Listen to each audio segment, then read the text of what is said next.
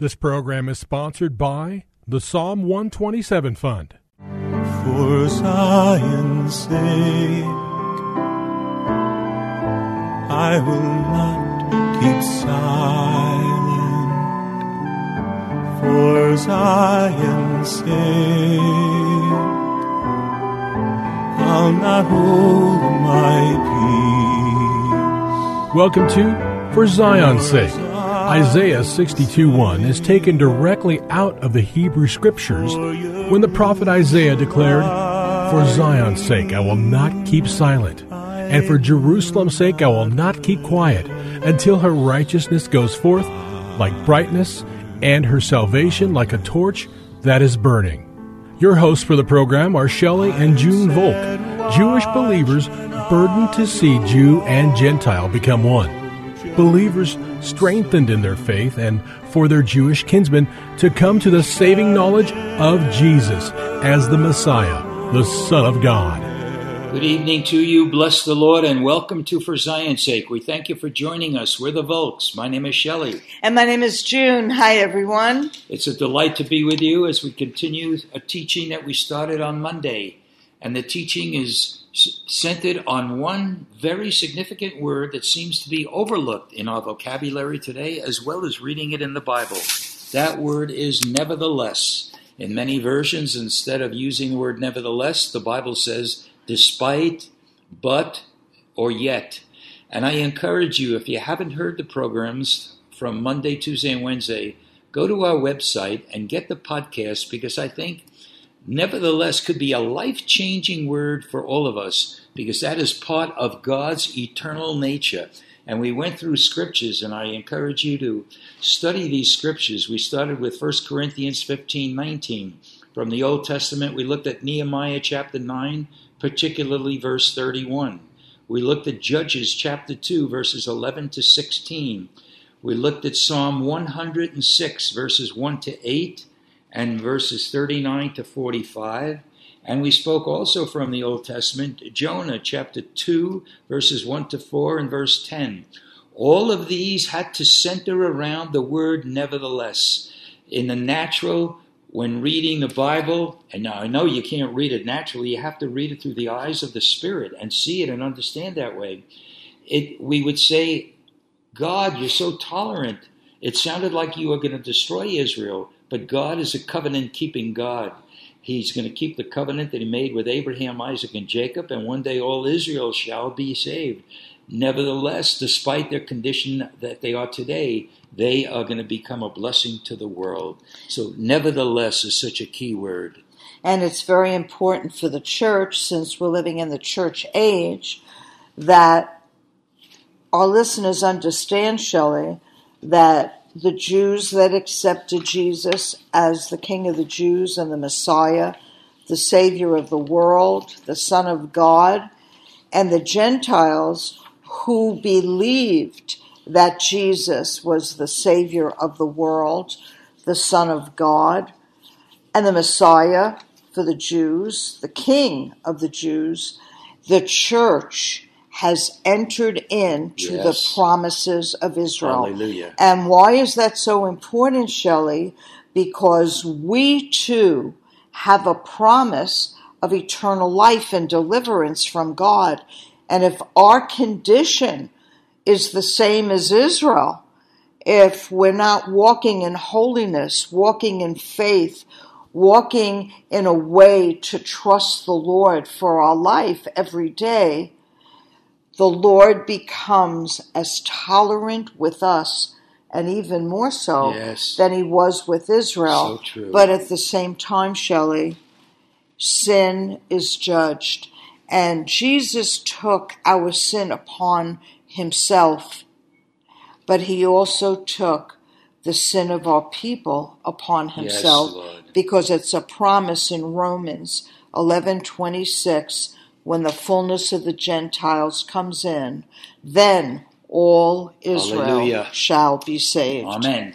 Well, let's go to the New Testament now. And if you have your Bibles or your electronic gear, we're going to be looking at the first chapter in the book of Philippians. I'd like to read out of the King James Version, verses 21 to 24. Remember, our theme is nevertheless, and we believe if we can get God's understanding of nevertheless, we're going to enter into the eternal realm that God exists. Remember, we have been granted to be partakers of God's nature, and that nature is eternal. And part of that eternal nature allows Him to say, nevertheless, over and above what we see or think or feel, and over and above what man says, we need to listen and obey the Word of God. And that gives us an encouragement, Shelley, because of COVID 19, the world being quarantined for the most part, trying to come out of the quarantine, yes. not knowing how or or how many more will die if the um, virus will take on uh, an acceleration or the heat will actually eliminate the virus. We don't know yes. what's going to happen, but nevertheless is so important yes, because Lord. if we see temporally, if we look at the condition of the world, if we look at our life condition today, naturally speaking, could be very depressing. But if we see God has purpose eternally for everything He allows, He can impart to us an eternal purpose. Yes, and Lord. even though everything looks horrible, feels horrible, and we can't think past it, nevertheless, He will give us eyes to see eternally and a hope in our heart through His resurrection you, life in us. Thank you, Lord. Well, Philippians chapter 1, beginning at verse 21. For to me to live is Christ, and to die is gain. Junie, what a statement. For me to live is Christ, and to die is gain. But if I live in the flesh, this is the fruit of my labor. Yet what I shall choose I know not. For I am in a strait, S T R A I T, for I am in a strait between the two having a desire to depart and to be with Christ, which is far better.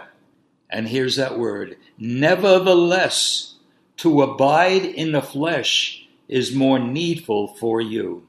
Junie, what do you say about uh, the man, uh, Paul? He knew what was better, he knew what his desire was, but he put his desires aside and he says, For me to linger on in the earth is more needful for you. Let me tell you, he chose the flesh by the power of the Holy Spirit to be a servant here on earth.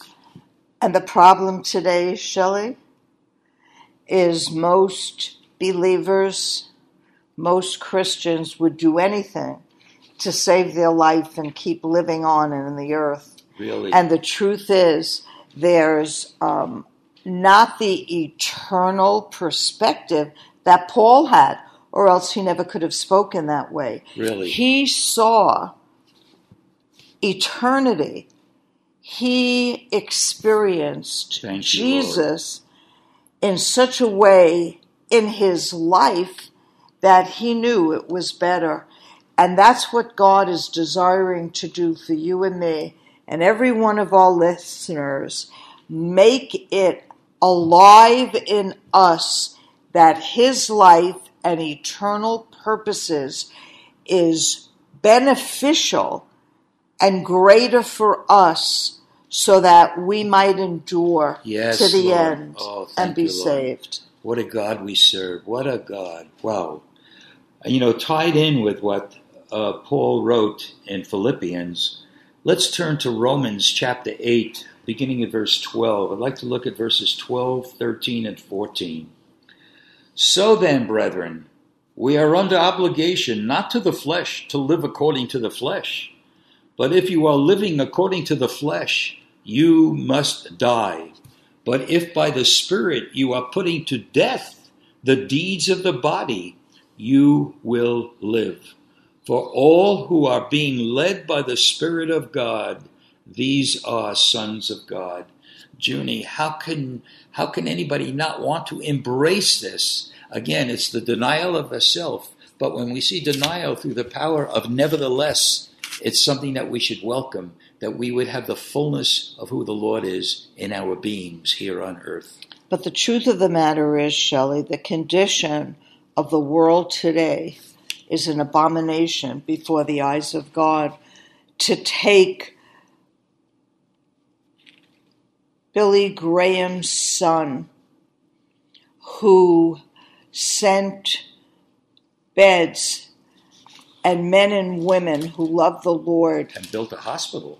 built a hospital, wanted to serve the people in New York without money, and didn't separate those who live for God or those who were lesbians or homosexuals or murderers or street people or wealthy. They didn't divide who the people were. They wanted to love them and they wanted to help them and equip them for life thrown out. Why? Because the servants, the doctors and nurses and volunteers were all Christians. And they believed in the biblical call Yes. of marriage being of one man and one woman. So we need to see that everything in this world opposes God, and our flesh and our fallen nature oppose God. But we can cry out Yes, for the Spirit of the Lord. We can give God our heart to have His heart and His eyes and live for Him and have life, Shelley, because this world is calling good evil and evil Amen. good, and Yes. we're told not to do that. God have mercy. You know, I think of the scripture out of Isaiah 26. When God's judgments are in the earth, the inhabitants of the world will learn righteousness. Right, continuing what Paul said in, in uh, Philippians, listen to Galatians chapter 6, verses 6 to 8. Let him that is taught in the word communicate unto him that teacheth in all good things. Be not deceived. God is not mocked. For whatsoever a man sows, that he shall also reap. For he that sows to the flesh shall of the flesh reap corrupt, corruption. But he that sows to the Spirit shall of the Spirit reap life everlasting. So we see, Shelley, nevertheless, Nevertheless, if we reap to the flesh, it's corruption. nevertheless, Nevertheless, if we reap and sow to the Spirit, we shall reap life everlasting, eternity.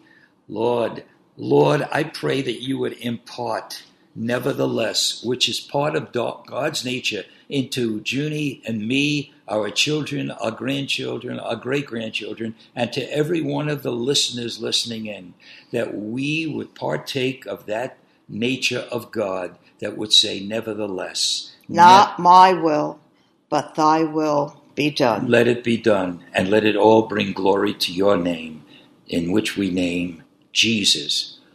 Amen. Amen. For Zion's sake. Thank you for joining us this evening. If you would like to get in touch with Shelley and June, you can write to them at P.O. Box 1784, Scottsdale, Arizona 85252. That's P.O. Box 1784, Scottsdale, Arizona 85252. And you can also contact them on their website, shelleyandjunevolk.com. That's shelleyandjunevolk.com. Until next time, the Lord bless thee and keep thee. The Lord make his face to shine upon thee and be gracious unto thee. The Lord lift up his countenance upon thee and give thee peace. This program was sponsored by the Psalm 127 Fund.